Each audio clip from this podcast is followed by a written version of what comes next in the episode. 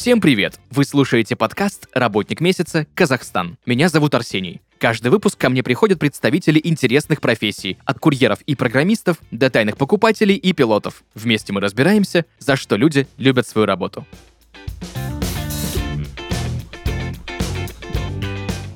И сегодня в подкасте «Работник месяца Казахстан» Алтензер Ашикбаева, художница. Алтензер, привет. Привет, Арсений. Спасибо большое, что согласилась э, прийти в подкаст «Работник месяца Казахстан» и рассказать про свою профессию. У меня, собственно, к тебе первый вопрос. Как ты вообще решила стать художницей? А, не назову это совсем решением, Арсений, потому что это скорее естественный процесс. С подросткового возраста я интересовалась искусством, участвовала в различных арт-инициативах, а, создавала, как оказалось, а, инсталляции и видеоарт, хотя сама об этом не подозревала. То есть, как бы оно само как-то вот так получилось. Не было такого, что ты просыпаешься в один прекрасный момент такая, все, я художница. Да, конечно. Ну, например, решением могло быть э, когда я в одиннадцатом классе решала, что я стану учителем там, английского языка или любого другого.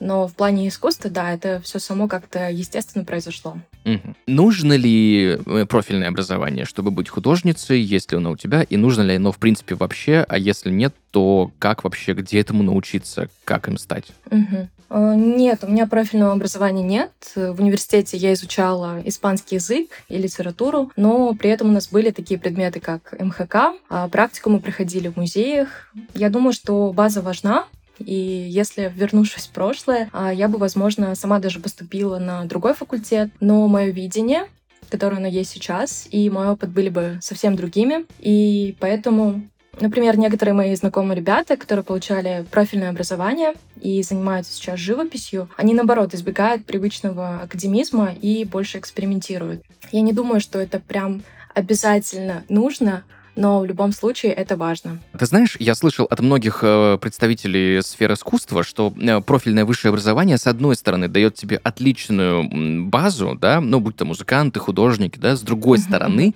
накладывают на тебя некие какие-то академические рамки. Есть ли такое? Да, вот я как раз-таки об этом и упомянула. Например, когда я была в арт-лаборатории в Алматы, а, в доме 36, эм, те, кто работали по направлению ИЗО, у них был преподаватель и говорил, выходите за рамки этого академизма, привычного вам. И вот многие как раз-таки сейчас, э, те, кто занимается именно современным искусством, э, пытаются уйти от привычного, да, потому что глаза привыкают, руки привыкают, и больше экспериментировать, чем-то другим вот заниматься. Ты знаешь, вот если брать э, современное искусство, хорошо, что ты его упомянула, я иногда смотрю на некоторые работы, и тут вообще непонятно, э, что это искусство или там какая-нибудь арт-инсталляция из кучи мусора, где, ну, просто куча мусора, да? А, то есть есть какие-то моменты, которые, ну, большинству из нас вообще непонятно, где здесь э, искусство, где вот эта рамка м, пролегает, да, а где, ну, что-то вообще непонятное. Скажи, пожалуйста, м, как вообще понять вот э,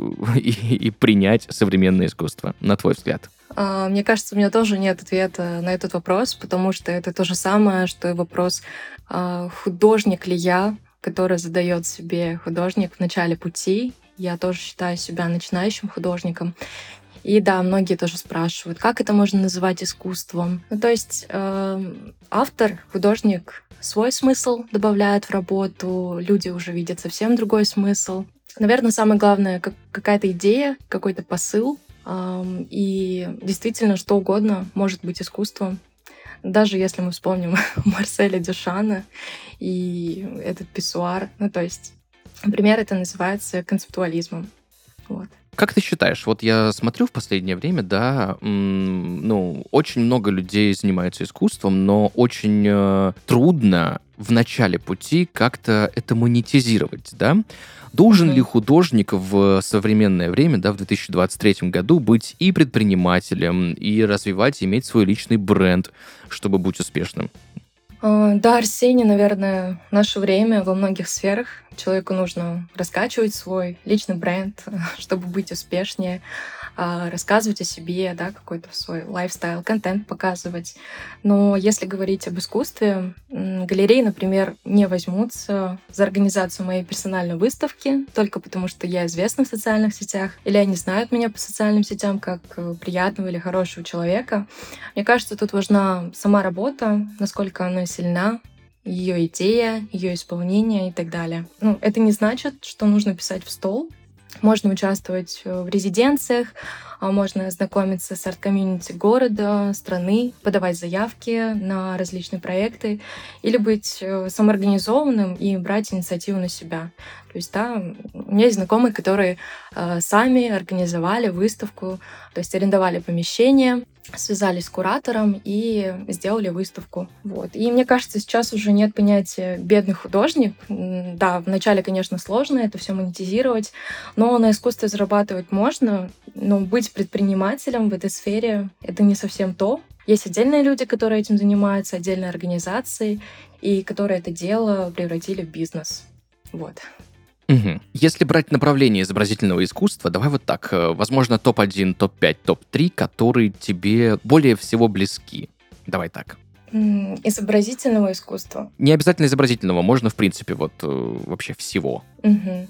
Мне очень нравятся перформансы, хотя я никогда еще не пробовала. А, мне очень нравятся инсталляции. Вообще я сама люблю работать с инсталляциями, работать в объеме, с пространством. И, наверное, видеоарт, потому что я сама даже проводила лекцию по видеоарту, рассказывала о пионерах видеоарта. Вот это все очень интересно. Раз уж ты упомянула видеоарт, давай тогда более подробно разберем, что это за направление, а, чем отличается от, э, ну, просто видео, да, для непосвященных слушателей, да, давай более подробно разберемся, как это создается, какие там есть особенности. Угу. А, видеоарт, э, многие, наверное, могут спутать а, с каким-то обычным видео, либо возможно, даже с каким-то документальным фильмом. Но не обязательно у видеоарта должен быть какой-то сюжет, как, например, в короткометражках. Да, говорят, почему короткометражку мы не можем назвать видеоартом. Опять же, тут идея, тут посыл, а, и само исполнение. Кстати, знаешь, я вот так подумал, есть же сейчас э, еще и современное цифровое искусство. Можно ли видео-арт э, как NFT-токен сделать? А, я думаю, да. Почему нет? Я знаю, что ты открыла свое креативное пространство. Давай более подробно разберем, что вообще такое креативное пространство, как его открыть, э, сложно это делать. Давай вот как-то вот с самого начала, вот с момента, как ты решила, что нужно делать, да, и вот как это было. Угу. Креативное пространство, оно не совсем мое. Мы открывали с друзьями, со знакомыми а, для нашего города, для Актубе. А, я из запада Казахстана, из небольшого города. И у нас уже был небольшой опыт в этом, то есть до креативного пространства «Мост» у нас была а, квартира, так и называлось это пространство. У нас там была небольшая кофейня, я была как резидент и открыла свой киноклуб. То есть я его открыла, когда училась в России еще, но потом вот привезла с собой в Актубе, и мы смотрели документальные фильмы, фестивальное кино. Вот. А потом, где-то через несколько месяцев, а, мы решили, ну, у нас появилась такая возможность открыть креативное пространство в моле. И я не скажу, что это легко. Если бы не было на тот момент инвестора, который бы нам помог, то это было бы еще сложнее сделать. Но нам очень помог дизайн-завод «Флакон». Они нас консультировали, нас обучали, делали для нас дизайн-концепцию. Вообще, чем мы занимались в креативном пространстве? Я занималась организацией лекций, кинопоказов, воркшопов, концертов, а, выставок. И то есть мы развивали креативную индустрию в нашем городе, очень тесно работали с сообществами города. Если, например, различные сообщества были очень разрозненными. Поэты сидели где-то в коворкинге, дебатеры отдельно, книжный клуб отдельно собирался, то в какой-то момент мы объединили все сообщества города в одном месте. Вот это было очень весело, это был крутой и интересный опыт. То есть у тебя еще есть компетенции, и ты работала и продолжаешь, наверное, это, как же сказать правильно, в качестве куратора выставок? А, нет, кураторы выставок — это совсем другое, мне кажется. Просто так куратором выставок не станешь. Здесь нужно образование, здесь нужна совсем другая компетенция. Вот. Куратором я себя пока не назову. Но какие-то небольшие региональные выставки с художниками нашего города, да, я попробовала это сделать, это получилось, и я рада. Я слышал такое понятие, как арт-резиденция. Давай так, что это такое, чем это отличается от обычных выставок, да, или от креативных пространств? Я просто впервые, э, впервые вот недавно только об этом узнал. Угу. Да, арт-резиденция, креативное пространство, выставки — это совсем разные понятия. А арт-резиденция — это такое прекрасное место, а, где собираются художники из разных городов, из разных стран даже, да, если это арт-резиденция где-то за рубежом, то есть любой художник может э, подать заявку и поучаствовать в этой резиденции. Я сама участвовала в резиденции у нас на Западе, в городе Тарау. А, это Центр современной культуры а, ЕМА. Резиденции проводятся в течение месяца, это может быть даже полгода, это может быть год. И художники в течение всего этого времени они творят, изолируются, можно сказать, от всего мира, потому что для меня, например, очень сложно ежедневно заниматься искусством, а, потому что есть своя работа стабильная, потому что нужно зарабатывать деньги. А, а тогда я участвовала в течение месяца там, действительно забываешь обо всем, и ты сосредоточен на искусстве. У нас была образовательная программа, мы ездили в экспедиции разные, э, были в Мангостау, были на Божире, э, нам проводили экскурсии по самому городу. Была образовательная часть, как у нас были лекции, воркшопы, пригласили очень классных современных художников и менторов. Да, у нас была Сауле Сембина и Втол Дима Морозов. Вот. Вторая резиденция, не совсем резиденция, это была арт-лаборатория, в которой я участвовала уже две недели. Она длилась тоже в городе Алматы. И мы неделю тоже были на лекциях, на воркшопах, а вторую неделю уже создавали работу. Но на самом деле итогом арт-резиденции в Атырау это была выставка, но сама работа, мне кажется, не так важна, потому что нам говорили, главный процесс наслаждайтесь, а, изучайте, впитывайте как губки все. И для меня, как для начинающего художника, это был классный толчок. И, наверное, там я подумала, наверное, я художница, да. А, вот. Я тогда создала во время той резиденции около семи работ. Было очень круто. Я слышал, что художники работают с разными формами, да? И в искусстве есть формы. Что это такое? А, ну, например, я работаю по большей части с фотографией, с видео и с инсталляциями. Как я говорила в начале, я загружала какие-то видео к себе в Инстаграм, но совсем не думала, что это можно отнести к искусству. Но когда я подавала заявку, на первую резиденцию. А, я очень удивилась тому, что я прошла, потому что я как раз-таки отправляла а, эти видео, эти фотографии. А, жюри сочли это искусством, вот, отметили их, вот. А вообще, наверное, чаще всего я работаю именно с инсталляцией. А впервые я попробовала это сделать, э, наверное, несколько лет назад. А, тоже это, это работа с пространством, я немножко видоизменила дорожный знак и, знаете, сделала такую уличную выставку в своем городе, просто прикрепила это а, на стены домов, еще где-то оставила, еще заранее узнавала, будет ли мне за это что-то, то есть сколько МРП я должна буду заплатить, если это сочтут как вандализм. Вот. А сейчас, да, пример. А, работа «Народ», можно ли отнести ее к арт-активизму, не знаю, но эта работа была политическая. Это такая интерактивная была более инсталляция, потому что с ней уже как-то взаимодействуют зрители сами. Вот. Или, например, а, инсталляция тоже, да, она была о политике. Мы делали а, ее с другой художницей, а, с Мирой Лим. И это, например, это круглый дастархан, казахский стол, деревянный, на котором есть семь тарелок. И то есть внизу такая маленькая тарелочка для кофе. Вот она самая маленькая. И на самом верху э, тарелочка, тарелка для бешбармака. Она вот такая очень большая. И они идут как пирамидка. Только на самом верху большая тарелка, а внизу самая маленькая. И она была заполнена разными продуктами. Ну, то есть, наверное, в течение где-то трех дней момент открытия выставки и потом. И это такая вот градация, то есть от верхушки к низам. Какое количество продуктов и всего-всего на тарелке у верхушки и что в конце концов доходит до народа. Как-то так. Что самое сложное в, давай так, я не знаю, правильно ли это говорить, разработке, да, инсталляции, ну, концепции, да, вот как вообще все это происходит, как и рождается идея воплощения, есть ли какие-то моменты спорные, которые, ну, как-то люди могут, наверное, не так понять, да, ну, то есть э, есть же выражение, да, что художника обидеть может каждый, да, ты там можешь, допустим, закладывать какой-то один смысл, а угу. просто его, ну, банально не увидели. Давай более подробно подробно этот момент разберем.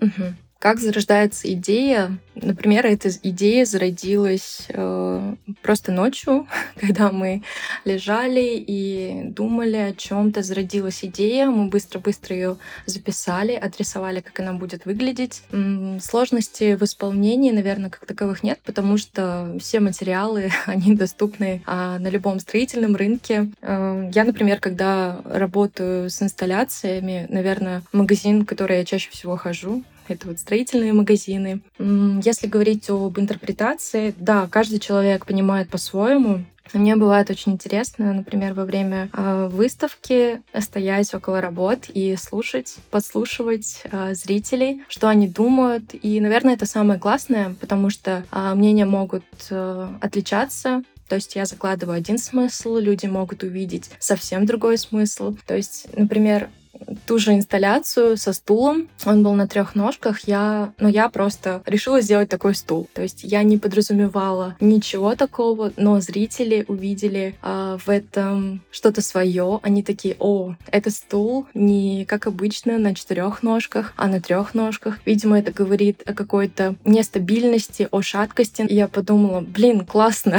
И так бывает с каждой работой. Но так, чтобы зрители совсем не понимали, наверное, такого не было, потому что многие мои работы, несмотря на то, что м- с первого взгляда, да, можно не понять, ну, стул и стул, но потом, если присмотреться, вглядеться, подумать, это все считывается. Ты упомянула арт-активизм. Я впервые угу. слышу этот термин. Давай немножко более э, подробнее разберем, что это как это вообще? Арт-активизм а, — это тот вид искусства, благодаря которому люди могут, художники могут говорить о каких-то проблемах, а, будь это экологические проблемы, например, а, девушка, художница, с которой мы сейчас участвуем в другом проекте, Art Press, ее зовут Агирема Спан, она участвовала в классном проекте, который называется Sauce Taldecolь, и они делали крутые перформансы э, на фоне того, что осушали э, озеро Талдыколь в Астане. Вот. Это и называется арт-активизм, когда художники привлекают внимание э, людей, либо государства, ну, кого угодно, э, своими перформансами, своими работами. Я тоже делала на тему экологии несколько работ. Э, работа 22, когда я находилась в Атарал, она была о реке Урал, о том, как она изменилась за 22 года. Либо работа Каспи QR, это такой каламбур, игра слов. У нас есть э, банкинг, который называется Каспи KZ, и мы все оплачиваем свои ежедневные покупки через Каспи QR. И эта идея тоже буквально внезапно так пришла, когда я лежала в отеле. И мы как раз были в экспедиции у Каспийского моря. Нам очень много рассказывали о том, что уровень воды падает, рассказывали о Каспийских тюленях, что с ними сейчас происходит. И я сделала очертания Каспийского моря в виде QR-кодов. И можно было навести телефон на этот QR-код и где очертания Каспийского моря почитать о проблемах Каспийского моря. А на красных моментах это вот а, места обитания каспийских тюленей, которых сейчас уже очень мало, и почитать об этом тоже. Спасибо большое, что разъяснила. Я теперь хоть буду в теме, что ли, давай так это назовем. А, угу. Расскажи подробнее, что там была у тебя за история с Луи Виттоном. Угу. А, это было где-то полгода назад, и, наверное, это первый раз, когда я получила а, гонорар как художница. А, работа, которую а, я делала в рамках резиденции, она называется НАР. Это такая каменная инсталляция-настольная игра. А, настольная игра, вырезанная прямо на ракушнике, и игровые фишки, они тоже сделаны из гранита. Ее попросили выставить э, в магазине Лувитон в Алматы. У них был юбилей, и эта инсталляция была частью перформанса, в котором участвовала а, Сабина. Она делала расклады для клиентов. То есть это называется кумалакашу, и это такой традиционный метод э, предсказания у тюрков. Я знаю, что ты еще занимаешься ювелирным делом. Почему ты решила заниматься ювелиркой? Как это произошло? Давай более подробно об этом еще поговорим. Угу. У меня есть список дел на жизнь. Я его начала составлять, наверное, в 2018 либо 2019 году. И там, наверное, около 200 пунктов. И десятым пунктом стояло делать украшения из серебра. То есть там есть разные-разные вещи, которые я вообще хочу попробовать. Uh, и где-то больше года назад я решила заказать один кулон а, у ювелира. И не просто заказала, а приходила каждый день и спрашивала, а как это делается, можете показать, а можно посидеть у вас в мастерской. И так получилось, что я напросилась на некое обучение, и с начала этого года я начала приходить в мастерскую почти каждый день и подумала, почему бы не попробовать. Вот. И в течение этих месяцев а, я делаю а, небольшие украшения. А, это кольца, это кулоны для своих друзей, для своих знакомых, родных, для подписчиков у себя в Инстаграме. Например, есть э, кольцо шукур, у которого очень классное значение. С казахского оно переводится как «Слава Богу», что все хорошо, это говорит о каком-то удовлетворении. То есть хорошо, что у меня все хорошо, хорошо, что мои близкие рядом. Я рада тому, что у меня есть это, это и это. Вот. И это один из первых заказов, который у меня был. Я еще делала а, кулоны кургасан. Это тоже относится больше к казахским традициям. И недавно я попробовала сделать классный кулон. Арсений, вы в детстве, я не знаю, в секретике играли, когда под да, стеклом... было такое. да, фантики были. Вот. И я сделала такой кулон, то есть под стеклом. А, там фантик от Барбариски, он тоже из серебра, это гравировка, потом уже отполированная. И это действительно выглядит как тот секретик из детства. Но мне кажется, ребята, которые уже э, сейчас, ну, мы называем молодежью, они уже не понимают этого.